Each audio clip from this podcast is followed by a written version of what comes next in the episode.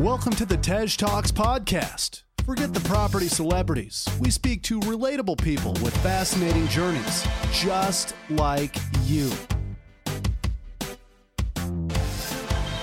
Hosted by Tej Singh, we bring you new stories, life changing deals, and expert advice every week.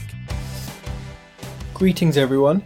I'm uh, recording another Monday episode. My voice is a little bit sore, and I'm uh, yeah feeling quite bunged up. Basically, when I stay up late, when I say late, I mean past midnight, and I'm socializing.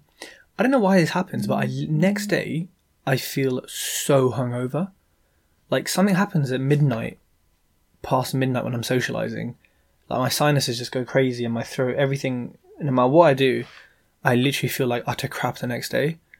It's I d- I don't understand it, you know. It's weird. But um, we had a little uh, get together after the NAC conference at Shabaz's house, who is um, who's been on the podcast before. So today's episode is about people and persistence. I recently presented at PPN Knightsbridge, which I co-host second Tuesday of every month in Victoria. So if you're around, hit me up for a ticket and uh, come through. We had 140 people there last month when Devinder Sangera spoke, who's also been on the podcast. So we do get quite a nice turnout. The venue weren't too happy with that, but uh, yeah, it happened.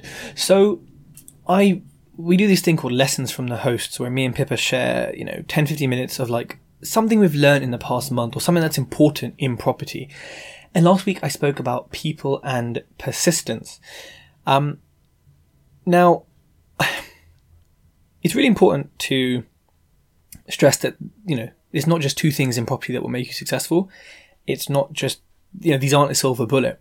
But instead of talking about strategy and process and the mechanics, if we talk about these two things, I think it's a, a nice way for me to share kind of why people and persistence have been so important in my business and why I think they'll be important in your life and business and, you know, in your property business. Now, I'll, I'll start with people. So, you know, every single aspect of your business is people. Now, back in the day, and actually in a lot of companies now, people are seen as cogs in the machine, and people often feel like cogs in the machine. If you work in corporate life, you might feel this way too.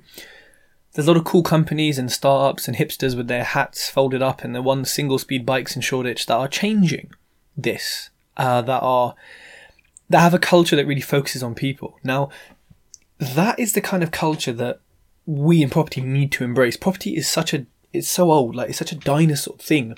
The fact that we don't have like modern conveyancing or each house doesn't have like a digital title passport instead of the, the crap we deal with now. The fact we have to wet sign stuff. Like, property is backwards, yeah. It's, it's not caught up with the times.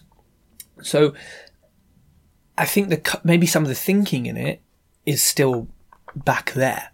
And we need to embrace the kind of, you know, Shoreditch startup vibes of how we approach people. Now, look, I'm a solopreneur. I have no one employed under me, and I think many of you probably are.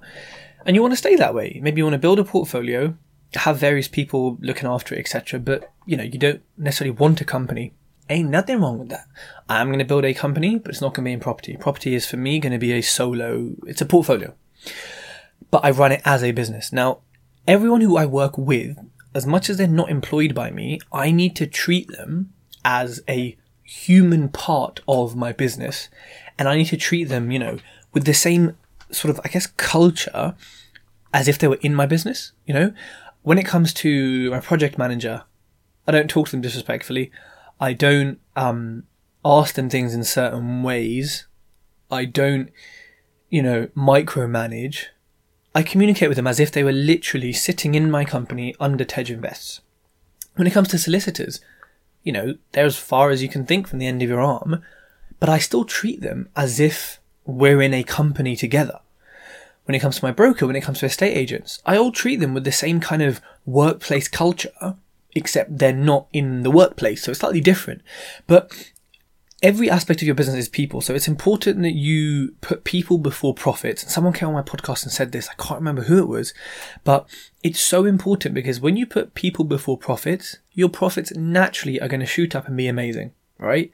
It sounds really crazy, but it's what happens. You don't focus on the money, focus on success. Guess what? The money comes. So with people, change how you view people and see them as actually part of your team. And that also means getting to know them on a personal level. You know, I sat down with my solicitor for like an hour um, the other day when we were signing some stuff for a bridge, and we just spoke about just life and stuff. And same with estate agents, you know, we walk in the house and I'm like, yeah, another house, standard, four walls, yeah, crack there, not read there, whatever. But anyways, um, how, how's how's your Spanish learning going? Oh, how's your, how, you know, you moved out, what's going on? Blah, blah, boom. So and that's just because I'm more interested in it, to be honest, than than four walls, as interesting as they are. But also because it's nice to be nice and to connect with people. So, you know, on your journey, if you spend the first few months just networking, paying for people's dinners, coffees, lunch to pick their brain on phone calls, whatever, in my opinion, that's fantastic.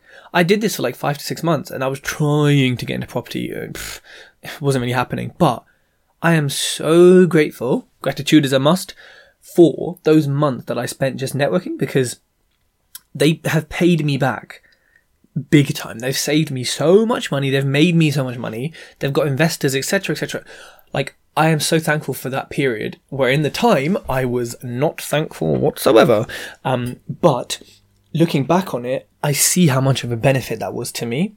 So honestly, don't like don't think that because everyone else is taking action, man, and 10xing and shit, that like you know, um, it's not like you you can't just spend time getting to know people because it will pay dividends. If I have a problem, who am I going to call? Ain't Ghostbusters. Well, unless I visit a haunted house, but I know who I can call for every single strategy, for every single problem I find. However niche, however broad it is, I have at least one person or more that I can call or WhatsApp and say, hey, I've seen this. What's the deal with it? Or how do I do this? Or I'm in groups where I have access to this.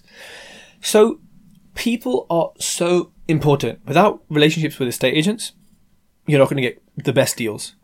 Without relationships with brokers, you're not going to get discounts. Without relationships with solicitors, they're not going to work quicker on your thing. Now, my broker said to me, because we were talking about a solicitor, and he said, you know, solicitors and all these people shouldn't be giving you a better service because you have a brand because you know you, you shout them out if they do well and i said yeah they shouldn't but they do um, but also more importantly to that i may get better service than next man because of the relationship i built whereas some people will see certain people in their power team as transa- mm, transactional especially solicitors and accountants who have like a you know a stereotype of being really boring which they're not um you know well, some are obviously, but uh, you know they're not like stereotypically boring. So therefore, you know, it's important to push past those kind of boundaries, and face to face helps so much. Like with with pushing past these boundaries, uh you know, invite them for, for a drink, for a coffee on their on their lunch break, whatever. If they're local, just say, "Hey, mate, you know, you want to grab lunch? I'm, I'm nearby," something like that.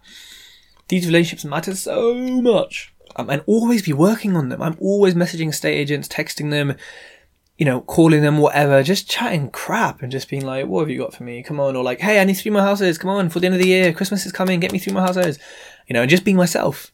And that also makes you memorable, but it also makes them, you know, more want to deal with you because you're more fun potentially. You're more interesting than other investors who are like, hi, Tom, have you got anything for me? No, oh, it's no problem. That's okay.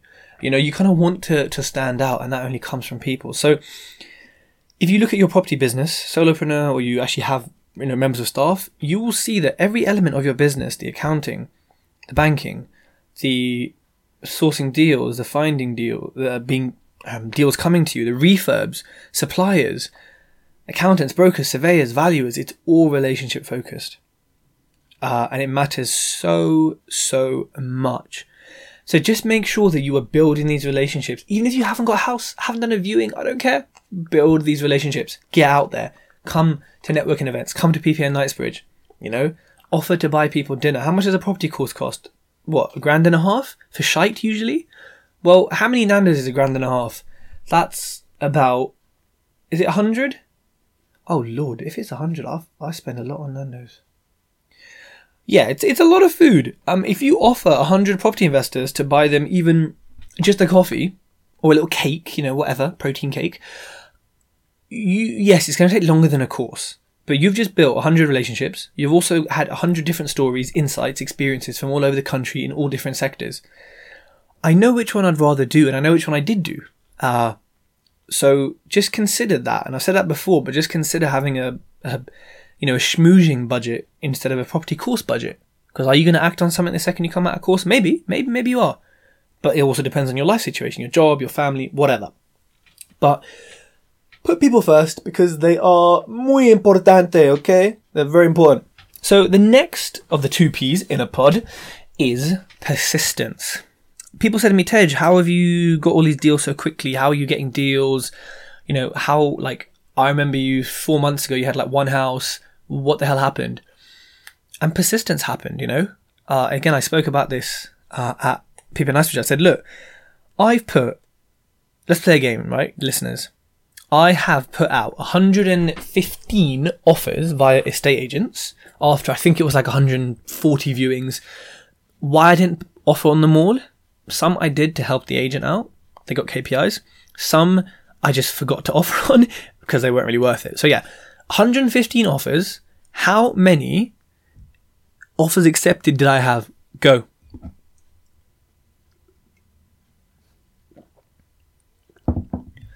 I had four. Now, you're probably thinking, Lord of mercy. That's 115 offers. That's a lot of Airbnbs. It's a lot of petrol. It's a lot of Subway sandwiches. Subway, y'all need to put some some flavoring in your food. Like just some like we call it masala. Like put some flavor in it. Like I'm getting sick of the bland shit, man. I, I just need to bring some with me and sprinkle it. Any, anyways, anyways, a lot of Subways. It's a lot of you know time, money, effort. A lot of wet socks. I've got waterproof shoes now, but a lot of wet socks, right, all day long. Not peeing because they, well, they know where to do it. Lots of back to back, squeezing everything in to get four buy to lets to generate 250, 300 each to get me a grand a month. yeah, that's that's a lot, right? It's a lot of work for not so much coming out of it. I think that's a 3.5% acceptance rate. So 97 plus, well, sorry, 96.5% of the time, I am getting no's. Like, what? I've had to persevere to get past all of those no's to be like, oh, maybe the next one's a yes, maybe the next one's a yes. I've had an offer rejected today, actually. The agent was like, that's very cheeky, flat out rejected. I just laughed and, you know, straight in the spreadsheet or I offered more. Do what I need to do. Next, please. Thank you. Thank you. Next. Because that's the attitude you have to have to these rejections. But are you prepared to put 115 offers in and get four accepted? Now, I said, yeah, mine are going to gen- generate 250, 300 quid each. If you're doing HMOs, it's going to be different. If you're doing SAs, it's going to be different. But again, are you willing to put in this rate of failure, 97, 96.5% of failure to get a few wins? And most of you probably are, right? But at the same time, there's an easy way out. Use a sourcer. Lol. If you can find a good one. So there are quite, a, there, are, there are definitely quite a few good ones. Uh, but that is an easy way out. Let them do the 100 viewings. You just come in and say, right, I'm buying that one. Thanks. And, and that's what you're paying for. And actually, through this experience, I understand more what a good sourcer has, has actually done to get a deal and like the effort it takes. Um, so yeah, good sourcers, you know, pay them because yes, I haven't spent, I probably have not, well, I probably haven't spent, you know, the same as one sourcing fee to find all my deals but I'm sure I've spent at least a grand maybe a little bit more on all this kind of stuff. But of course, I've saved 30, 40 grand on sourcing fees, but it depends on your situation. Um, let's play another game. I've, I've bid on 30 lots at auction after pff, like 100 viewings. I do some twice. How many got accepted?